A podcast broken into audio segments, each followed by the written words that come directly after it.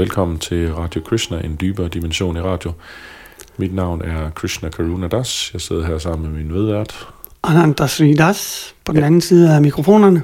Eller også så er jeg hans medvært. Det er måske mere rigtigt at sige det sådan. Jamen, hvad, Jeg tror, vi, øh, vi tager den 50-50. Jeg tror ikke, der er nogen, der styrer mere end andre, eller, eller jogger mere i spinaten end, end den anden. Og det er så igen noget lokalstof for Aarhus grenen af Radio Krishna, som vi vil bringe i dag. Og vi har fundet tre emner. Som faktisk er noget, som, som kan bruges i hele landet. Det er noget, som, som er kommet i de lokale aviser, men som er meget... Øh, som alle kan få noget ud af. Det er rigtigt. Man behøver ikke være fra Aarhus for at, at drage nytte af, af det, som vi kommer til at tale om i den her udsendelse. Men hvad har, den, hvad har du som første tema? Jamen, den første, det er en artikel fra Aarhus onsdag, som hedder Børn i alle aldre bør have pligter. Uh, Og så som sådan en, en underoverskrift, så står der allerede fra 2-3 årsalderen er det godt, at børn lærer at bidrage til fællesskabet, siger stifter af Netmagasin. okay. Så skal man jo til at grave, hvordan man selv havde det som barn. Jeg ved ikke, hvordan øh, det var hjemme hos jer. Altså, jeg kan ikke huske om, jeg tror ikke, jeg havde pligter fra 2-3 årsalderen, det må jeg nok øh, indrømme. Men jeg har da, jeg blev da også bedt om at hjælpe til. Og jeg kan da også huske, som da jeg blev større i forhold til at hjælpe med at slå græs, og jeg fik så også, det var måske mere, ikke, ikke kun pligt, men jeg, som en del af det at tjene lommepenge. Min far, han var lastbilchauffør, så skulle jeg vaske hans lastbil. Hmm. Ej, det hører nok mere ind under kategorien slaver, børnearbejde. Gør det ikke? Men det ved jeg ikke. Altså, jeg kan da huske, at han, han forklarede, hvordan han ville have, at jeg skulle gøre det, og det var ikke altid, at han var, han var sådan helt tilfreds med resultatet. Han var ude at tjekke, fordi okay. der var sådan, altså det var specielt hjulene, som skulle han, fordi de blev beskidte, så der var en børste, hvor man skulle være sådan godt i gang med at skrubbe, og som barn, så er der jo nogle gange, hvor så lever man sådan lige lidt let hen over tingene. Så nogle gange så er det enormer. Det er nok også noget, som ikke, ikke findes i de fleste hjem. Øh, Lille Peter, gider du ikke lige gå ned og vaske lastbilen? Altså det, jeg tror, det er de færreste børn, der hører den, den Jamen, det, sætning. var- det var selvfølgelig en større, øh, en større omgang, men også lidt sjovt. Det var sådan en, øh, Mm. en vandslange, hvor der så var en kost med et sådan teleskop skaft, sådan at der kom vand ud mellem kostens oh. hår, og så skulle, fordi den bliver selvfølgelig beskidt ligesom alle mulige andre biler, Ja. så, så skrub løs med den. Mm. Men jeg kan da huske fra min, min egen barndom, at en gang var jeg hjemme og besøgte en af mine klassekammerater. Og så, han boede heroppe i, i Højbjerg et sted i sådan en, en halvstor villa. Og så skulle han gå ud med affaldet. Og så fik han saftsus med 5 kroner for det. Altså, jeg kunne næsten ikke stå op, efter jeg havde set det. Fordi hjemme så også, det var ligesom ren socialisme. Det var jo, alle deltager, alle yder det, de kan, og alle er nødt til at, at gøre noget. Og så, så står han der med 5 kroner i hånden, og det er jo mange penge. Altså, Ja. det slik, man kunne få for 5 kroner, det, det var altså en af de store poser. Men det er jo så også det, der er hendes pointe her, at, øh, at det er vigtigt allerede fra barns ben at lære at være en del af, af fællesskabet, og også opleve, at man bidrager positivt til fællesskabet, mm. at det er faktisk det er vigtigt, det man gør, og det er, det er rart at have den oplevelse af, at jeg, mit bidrag betyder også noget. Og ja, Danmark er jo også bygget op på den måde, at ikke bare på børneniveau, men, men også til en høj grad på samfundsniveau, at alle skal bidrage med et eller andet. At det samfund eller den gruppe, man er en del af, der bidrager man med det, man nu en, engang har at, at bidrage med. Ja. Fordi ellers så... Altså, alle har jo altid noget at bidrage. Altså, selvom man er, man er gammel, så har man måske visdom, man har erfaring, man har så mange forskellige ting. Når man er barn, så har man også noget at bidrage med. Der er ikke nogen, som er ubrugelig i et samfund. Ja, det, er jo, det er jo netop det, som er at opleve, at man har betydning. Mm. At det nytter noget, det man gør. Men kan jeg vide, hvordan det fungerer i dag? Jeg tror, der er rigtig mange øh, kører det på øh, kapitalistisk plan i dag. Med, du får 5 kroner for det der, og 10 kroner for det andet, eller du underviser jo i, øh, eller er pædagog med, med hjælper, så du må da vide, hvor mange Pædagog. penge der er i. Pædagog, undskyld, undskyld, undskyld. Altså nu er det indskolingen, jeg er i, så det er jo fra 0. til 3. klasse, vi har med at gøre. Mm. Øhm, og det er jo meget forskelligt, hvad de hjælper til med. Men, men de har jo også stadigvæk en alder, hvor der er rigtig mange ting, som de synes er, er sjove og spændende. For eksempel så, jeg har sådan en fast om torsdagen, så laver jeg bål.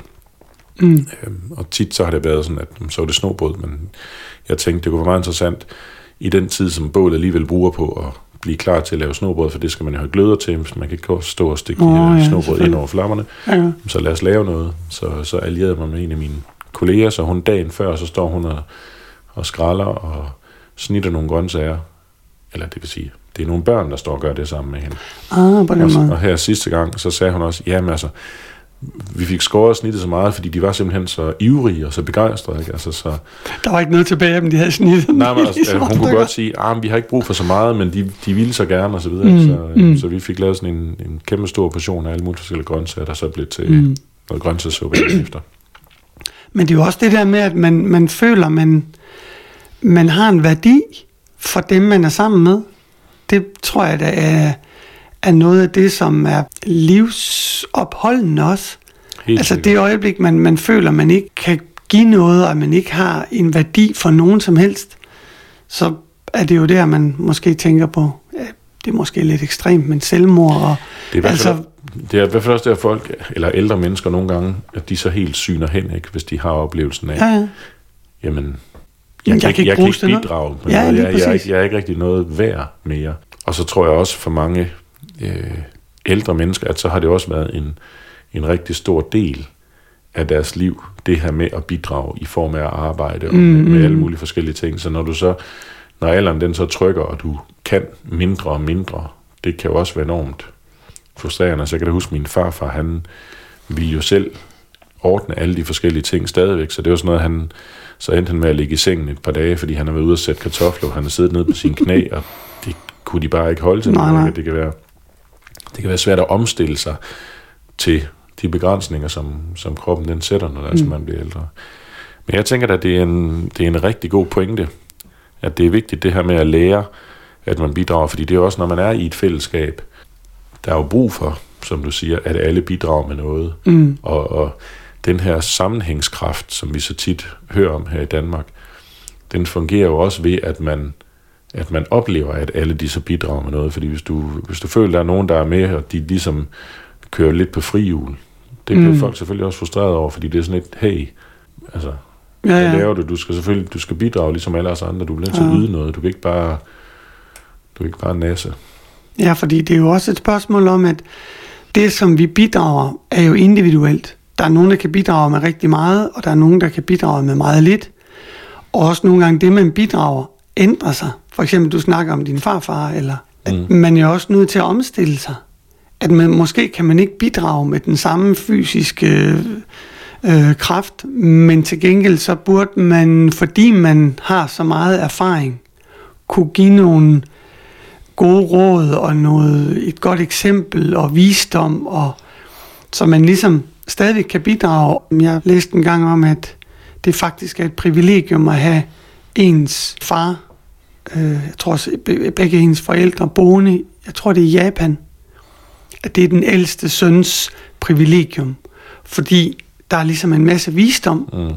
og det vil sige, at børnebørnene kan komme hen og spørge, og man også selv kan spørge til råds. Og, men, men hvis det er bare sådan en gammel en, som du ved, forsøger at, at flytte kampesten, men hvor det virkelig ikke er der, hans kompetence burde være, så er det jo klart, så, så er det jo frustrerende for alle. Men det er jo ikke nok, det er jo, det er jo et spørgsmål om, at man, så man skal omstille sig, og man skal ændre sig efter, hvordan situationen ændrer Mm. sig. Altså nu kan jeg jo også se mit, øh, mit job som pædagog, at der er der også der er nogle forskellige ting, som jeg kan huske, som jeg synes var sjovt, da jeg gik på fritidshjem for eksempel. Mm.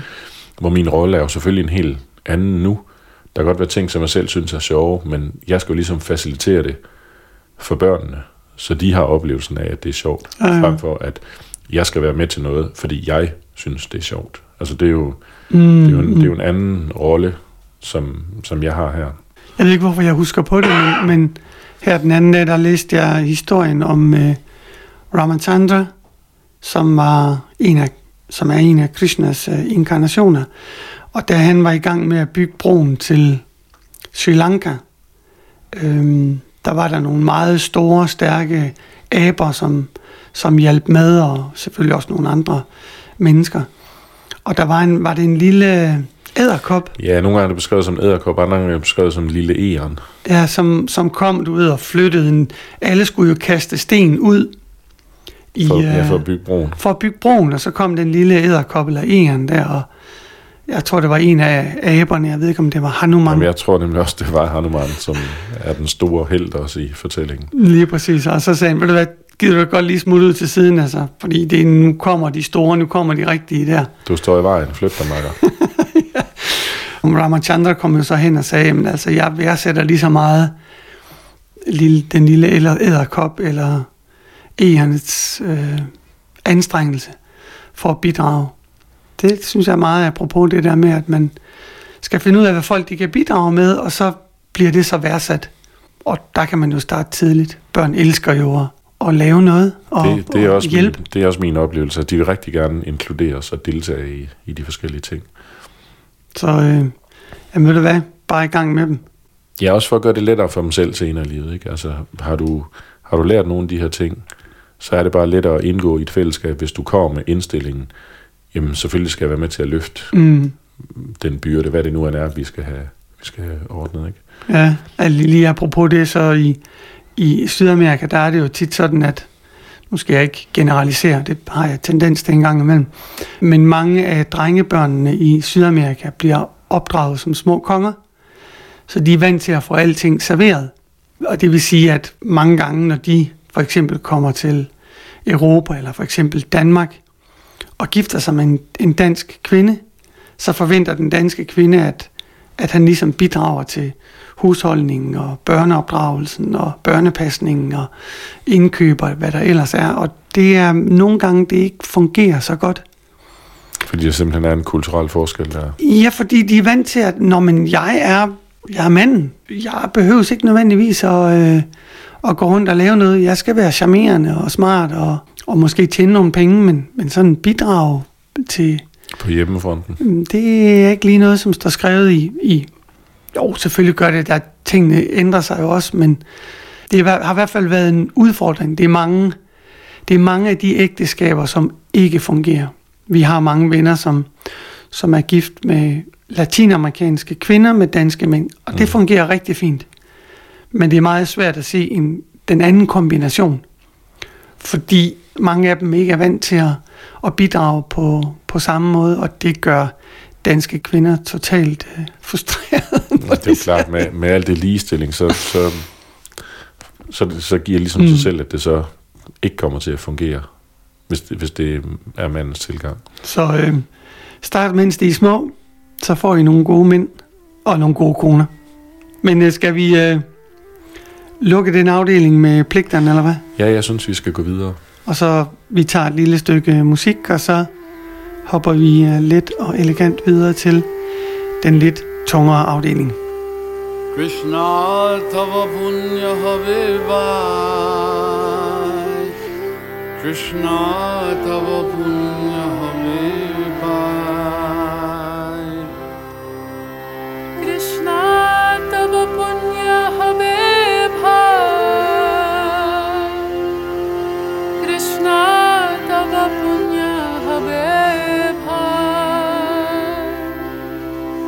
এ পুণ্য করিবে যবে, রাধা রানী খুশি হবে।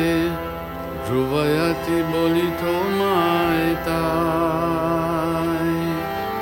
হে পুণ্য করিবে যবে রাধারানী খুশি হবে।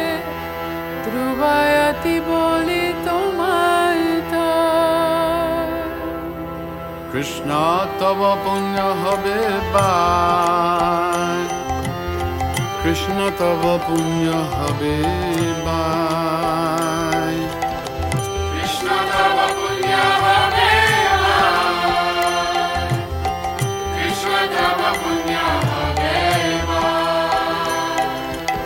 श्रीसिद्धान्त सारस्वती सचीसुत प्रियति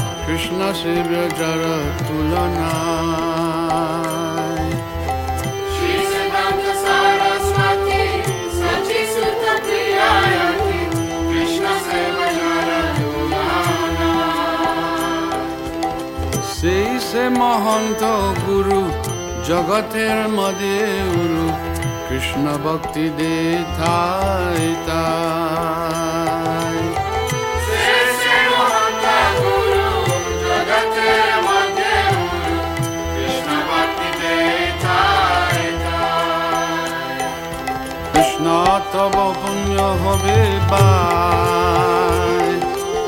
কৃষ্ণ তব পুণ্য হবে বা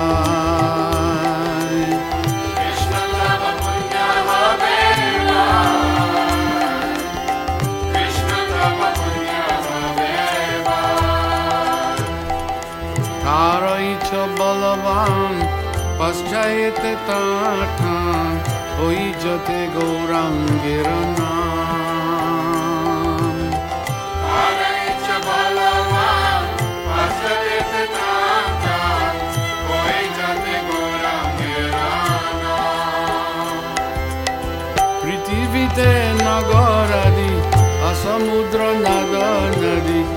chocolate.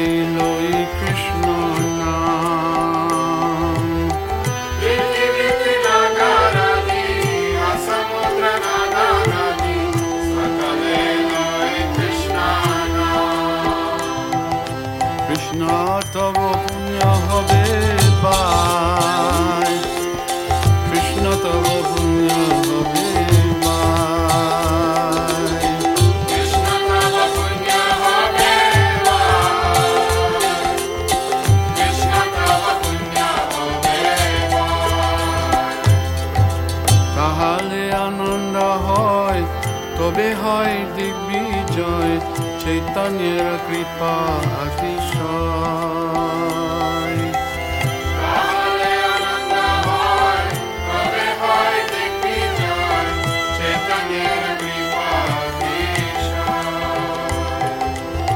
মায়া দুষ্ট যত দুঃখী জগতে সবাই সুখী বৈষ্ণবের ইচ্ছা পূর্ণ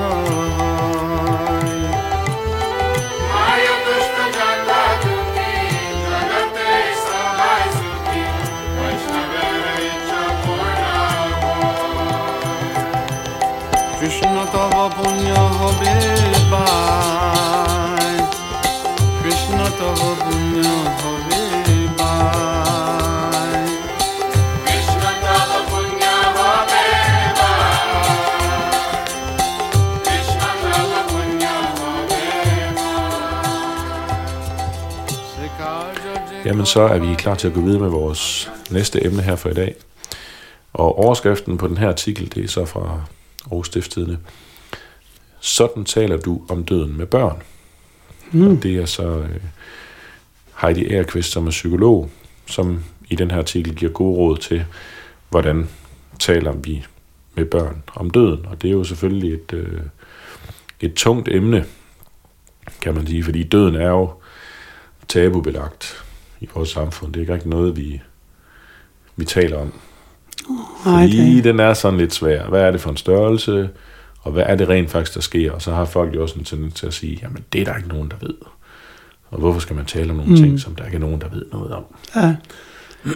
er det den, hvad kalder man sådan en? Det er den øh, store elefant i rummet, Ja. som på et eller andet tidspunkt kommer, enten direkte eller indirekte i vores liv. Altså, der er rigtig mange ting, som er forskellige for os i vores forskellige liv. Men der er en ting, vi har til fælles, det er, at på et eller andet tidspunkt, så, så skal vi dø. ja, procenten er stadigvæk 100, hvad, Nå ja, hvad døden angår. Artiklen her, den starter også med, hvor går man hen, når man dør?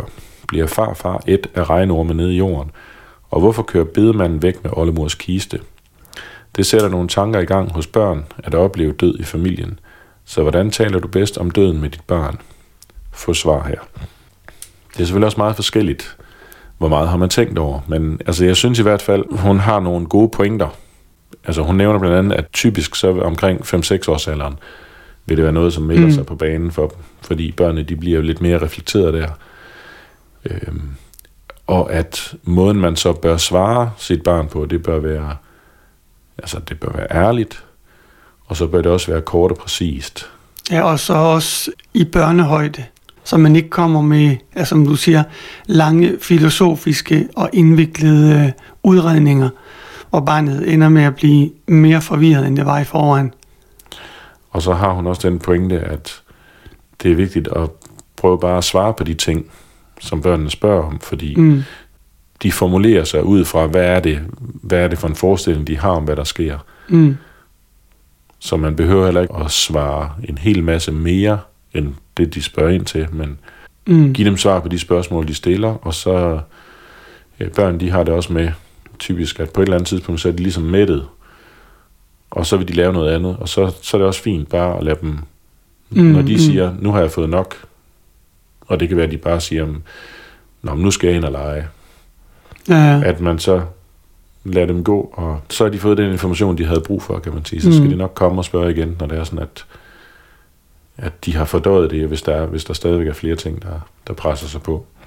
Men det er jo også øh, klart, at det er svært at tale om døden, fordi det er jo noget, som man i samfundet generelt ignorerer. Så når, når det ligesom bliver præsenteret for os, så prøver vi ligesom at, at, at ja, danse udenom og holde os lidt væk fra det. Det er jo selvfølgelig en, en ubehagelig realitet, at på et eller andet tidspunkt, så skal man, så skal man forlade den her krop. Men det er jo en realitet, som man er nødt til at forholde sig til. Og som hun også beskriver, at jo mindre dramatisk og traumatisk man kan gøre det, des bedre er det også. Og der er jo ikke noget, der bliver godt af, at man holder det skjult. Altså man prøver ligesom at, at gemme det væk. Nej, det har, altså, hendes pointe er jo netop at, at svare på spørgsmålene, fordi så får de noget, de kan forholde sig til, hvor hvis det er, mm. som du svarer udenom, eller du ikke svarer, så er deres fantasi vil jo også bare, så kan der jo komme alle mulige tanker og idéer og forestillinger mm. om, hvad er det, der sker. Det er jo også, som, som du siger, at det er jo sådan meget poleret, vores samfund. Altså, fordi vi lever også en del af verden, hvor døden, den er, den er i hvert fald skjult for os, ikke? Det er jo ikke sådan, vi kommer, man kommer gående en tur ned ad strået, og så ligger der en død mand. Det er jo, altså det ville jo være helt, det vil nok stå i avisen, hvis der var nogen, der fandt en død Ja, ja. på gaden, ikke?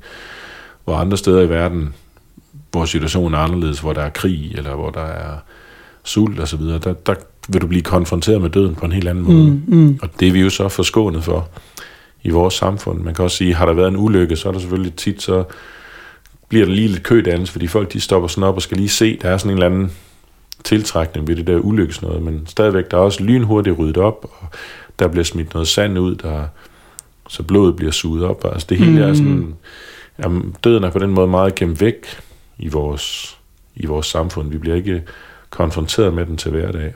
Eller hvis du går ud og, hvis du er kødspiser, og du går ud og køber din aftensmad, så er det også, det ligger sådan pænt pakket ind i en køledisk. Det er ikke sådan, at du er henne og vælger hønen ud, som så får hugget hovedet af, og du selv plukker fjerne. Eller, altså, Mm, mm, mm. det, det hele er sådan ligesom distanceret fra os. Ja, også hvad der sker med selve kroppen. Nu har vi jo begge to rejst lidt i Indien og, og set, hvordan man gør med øh, ligebrændinger dernede, hvor det faktisk er den tætte familie. Jeg tror købet, det er den det er sønnerne, eller den Ja. tætteste familie, som tænder bålet, Ja. hvor man faktisk kan se personen, som ligger oven på en stabel brænde og ligesom dækket til med er indhyllet i forskellige klæder, men det er i hvert fald tydeligt set, det er en menneskekrop, der ligger her. Lige præcis. Så man ligesom har en direkte oplevelse af, at den her krop, det her hylster, som sjælen har boet i før, er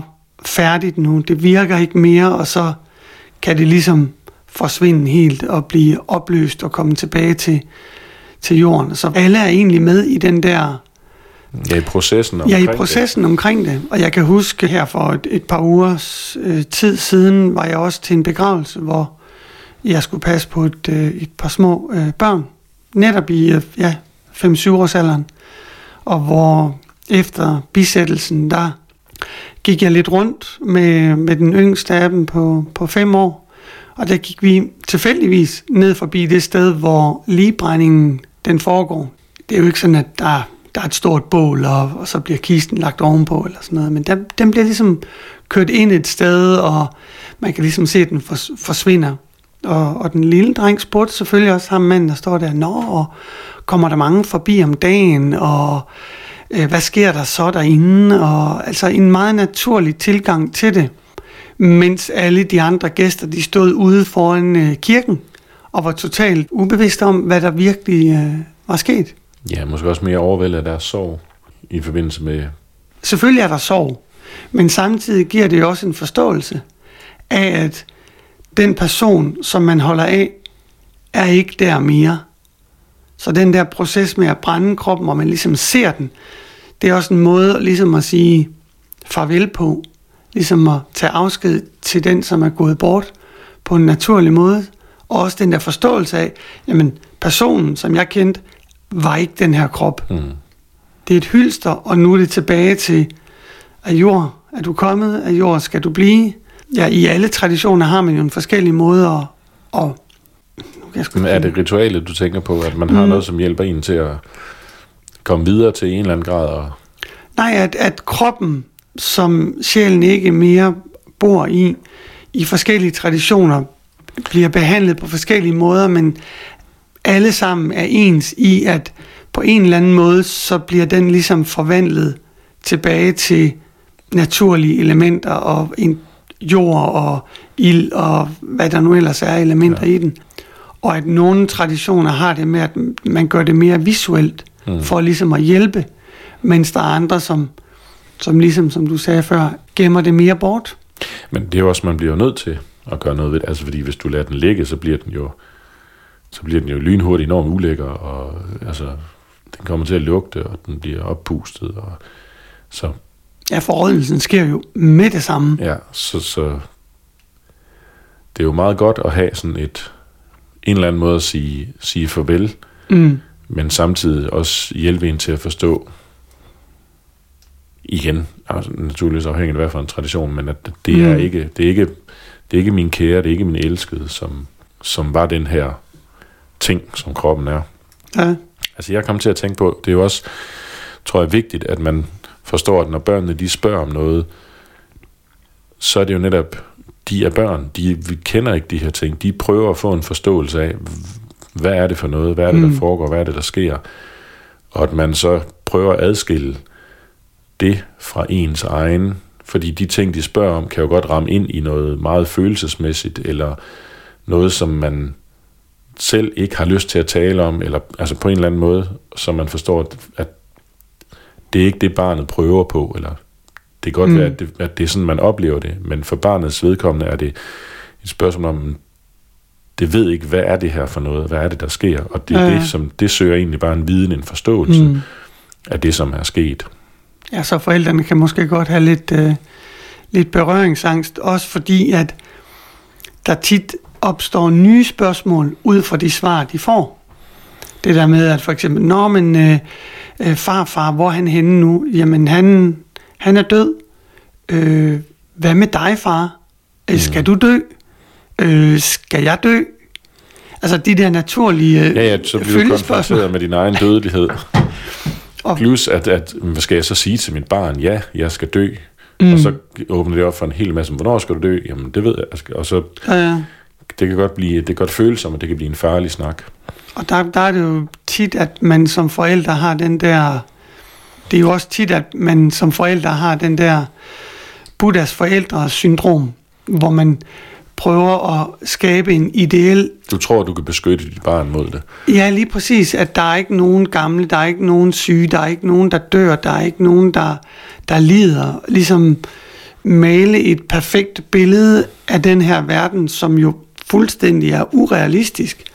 Og på et eller andet tidspunkt, så krakelerer det jo. Og det er jo der, traumaerne kommer op, hvor man ligesom, fordi du er overhovedet ikke forberedt på det. Altså, så synes jeg, hun har en god pointe i forhold til, at det er vigtigt igen at, at være ærlig. Altså, så, så du ikke, hvis dit barn spørger, "Men skal du også dø? Mm. At du så ikke skynder dig at sige nej, eller jeg dør først, når jeg er blevet gammel. Mm. Fordi du risikerer at, at sige noget, som så sidenhen viser sig ikke at være sandt. Ja, så fremstår du som løgner, og det gør det nok ikke meget bedre. Ja, hun giver eksempler med, hvad så hvis det er sådan, at de børn kommer i skole, og så er der en i klassen, som for eksempel har mistet sin far, mm. og så finder du pludselig ud af, at min far kan også godt dø. Og så den, den sikkerhed, som du så troede, at du gav dit barn ved at sige det her, den, Mm. bliver jo så bliver, den bliver så fjernet igen. Ja, det er jo en falsk sikkerhed, man giver sine børn, og det er jo en narsut, eller hvad man kalder sådan noget. Men der vil vi jo selvfølgelig også sige, Krishna han siger jo, at ligesom sjælen den vandrer i denne krop, fra barndom til ungdom til alderdom, at på samme måde vandrer den ind i en ny krop efter døden, Mm. og at den sober person bliver ikke forstyrret af den her forandring. Så det er jo selvfølgelig også en for os super essentiel ting. En ting er, at det er godt, at man ikke har erkendt det, men det, at man har den troen på, og den viden, jamen, det er sådan, det foregår. Mm. Det giver også en tryghed. Hele dødsspørgsmålet bliver jo også meget anderledes, når man har reinkarnationen med ind i billedet. Fordi så er det jo ikke sådan, at personen den opholder med at eksistere. Lidt ligesom hvis du har en god ven, som tager på en, en rejse. Så står man og siger farvel og god rejse og have det godt, og jeg ønsker dig alt det bedste på rejsen. Selvfølgelig er der et savn, det er der jo altid, hvis der er en, en person, som er tæt på en, som forlader en. Det kan man jo ikke undgå. Altså, det er jo unaturligt, hvis man ikke... Jamen, det er jo naturen af, at, Altså. at man, hvis man har en relation, så vil man mm. selvfølgelig savne vedkommende, fordi man, man har den her følelsesmæssige tilknytning. Mm. Men samtidig er der også den forståelse, at jamen, vedkommende er gået videre. Mm. At det er jo ikke slut. Altså, det er ikke et stort, sort hul.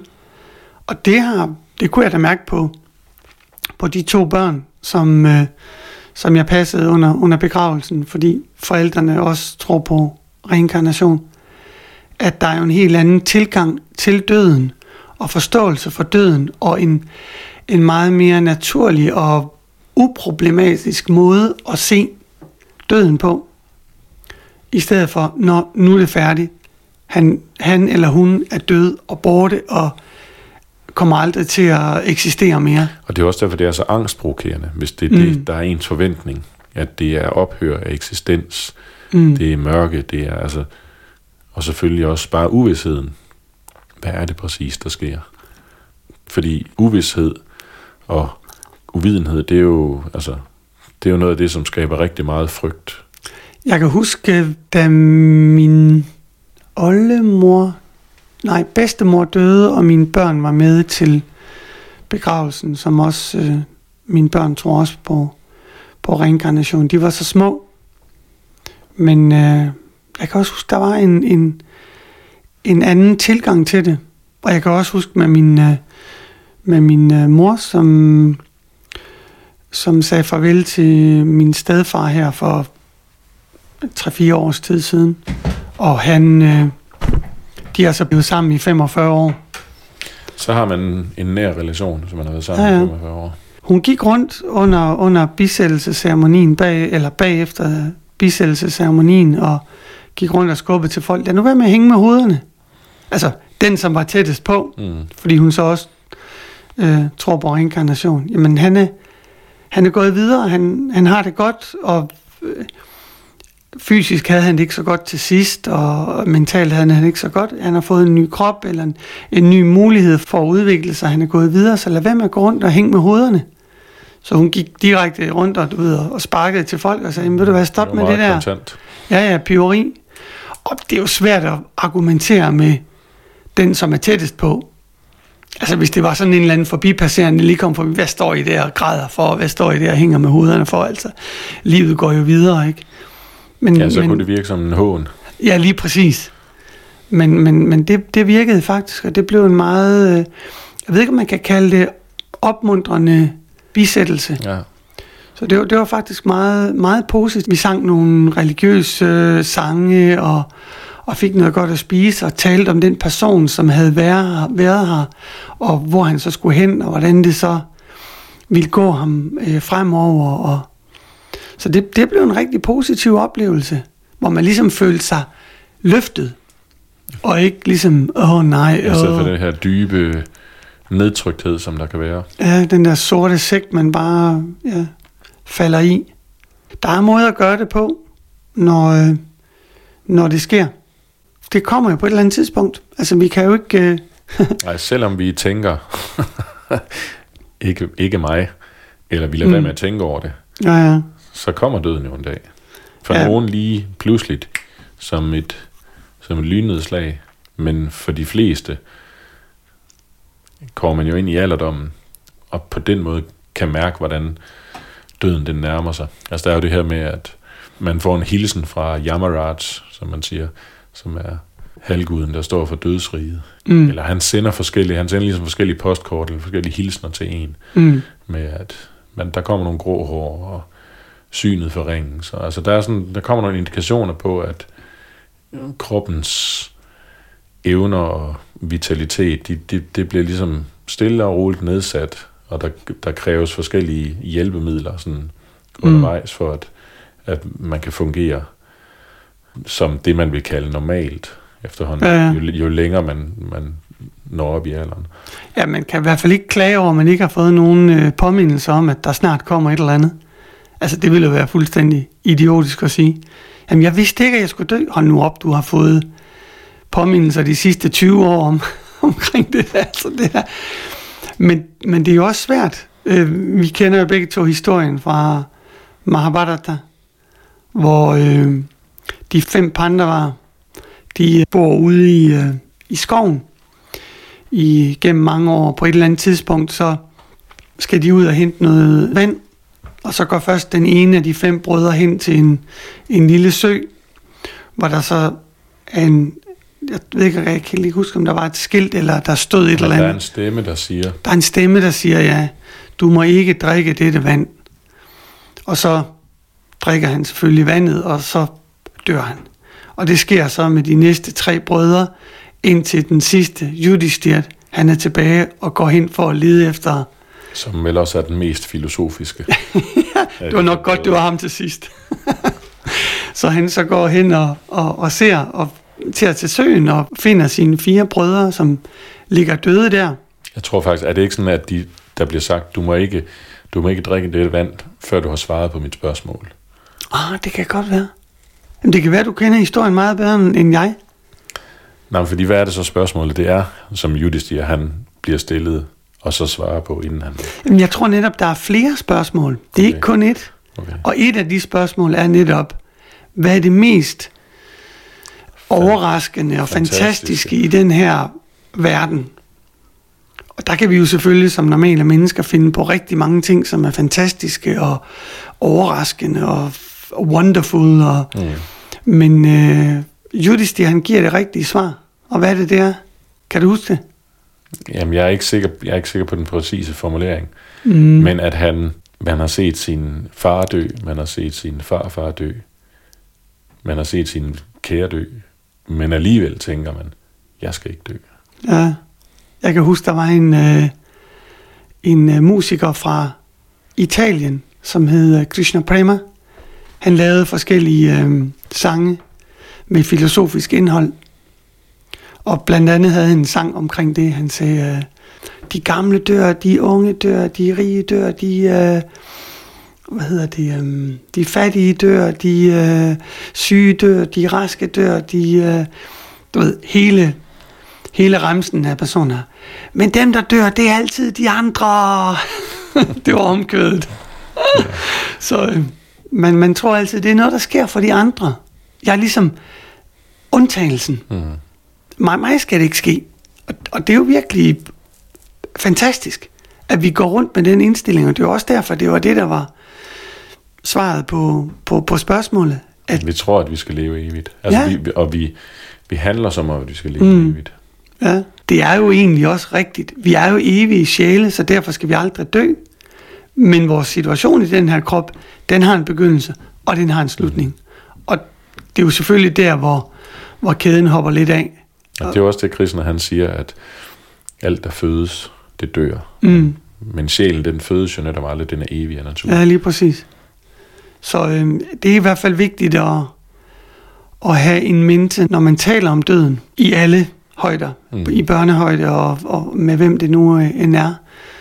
Fordi vi kommer nok til at, at stå i den situation mange gange i vores liv, nu er det måske vores forældre eller bedsteforældre, så bliver det vores venner eller vores øh, partnere, og så på et eller andet tidspunkt, så øh, forhåbentlig ikke vores, vores børn og børnebørn, de venter forhåbentlig at... Det, det er jo i hvert fald også, ifølge Vedaen, den naturlige, mm. kan man sige, orden er jo netop, at det er ikke meningen, at man skal se sine børn dø. Men Nej, det ser vi jo alligevel. Altså, det sker jo, Ja. ja. så man kan ikke vide sig sikker. nej. Så, jeg synes øh, også, hun havde en interessant pointe i forhold til, hvad så hvis det er sådan, at skal man så lade børnene se den afdøde? Mm. Skal man tage mm. børnene med til begravelsen?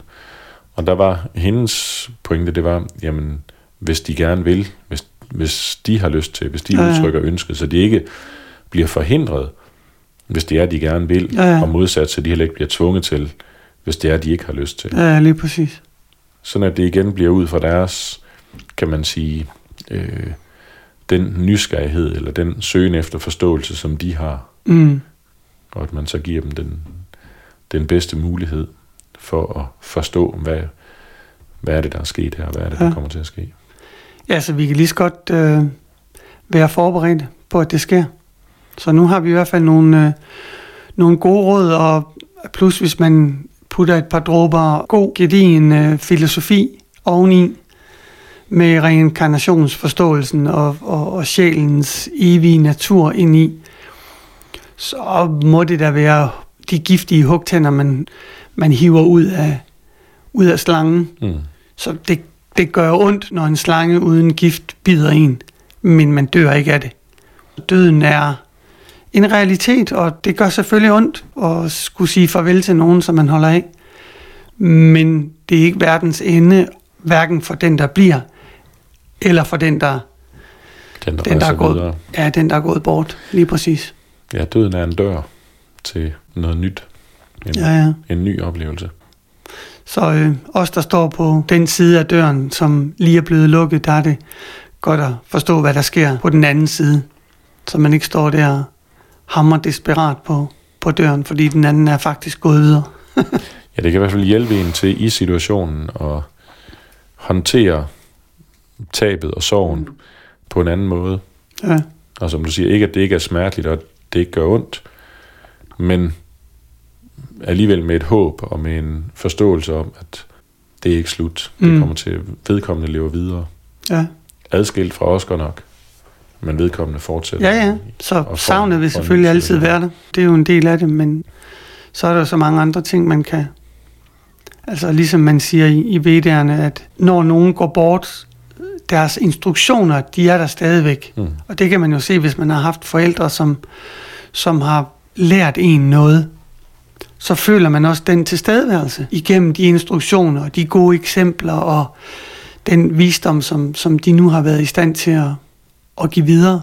Så selvfølgelig er der et savn, men, men der er også en tilstedeværelse i form af det liv, som de har levet, som forhåbentlig har været en, et godt eksempel for alle andre. Hvad siger du? Skal vi... Jamen, jeg, jeg tror, det var det. Det var det for i dag. ja, jeg tror, vi... Uh, Vi nåede to emner. Ja, jamen, de bliver også længere og længere, men øh, det er også godt, at vi får noget med noget, øh, med noget kød på.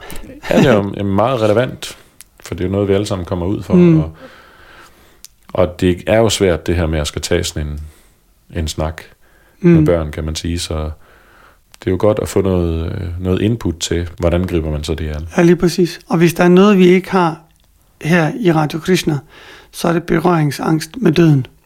Det, det er helt sikkert. Så øh, hvis I tør, så må I gerne øh, blive ved med at lytte til Radio Krishna her i Aarhus. Vi tager gerne alle mulige ting op, også de svære. Tak for i dag. Jamen, øh, ja, tak for i dag. Har det Krishna. Hare Krishna. Time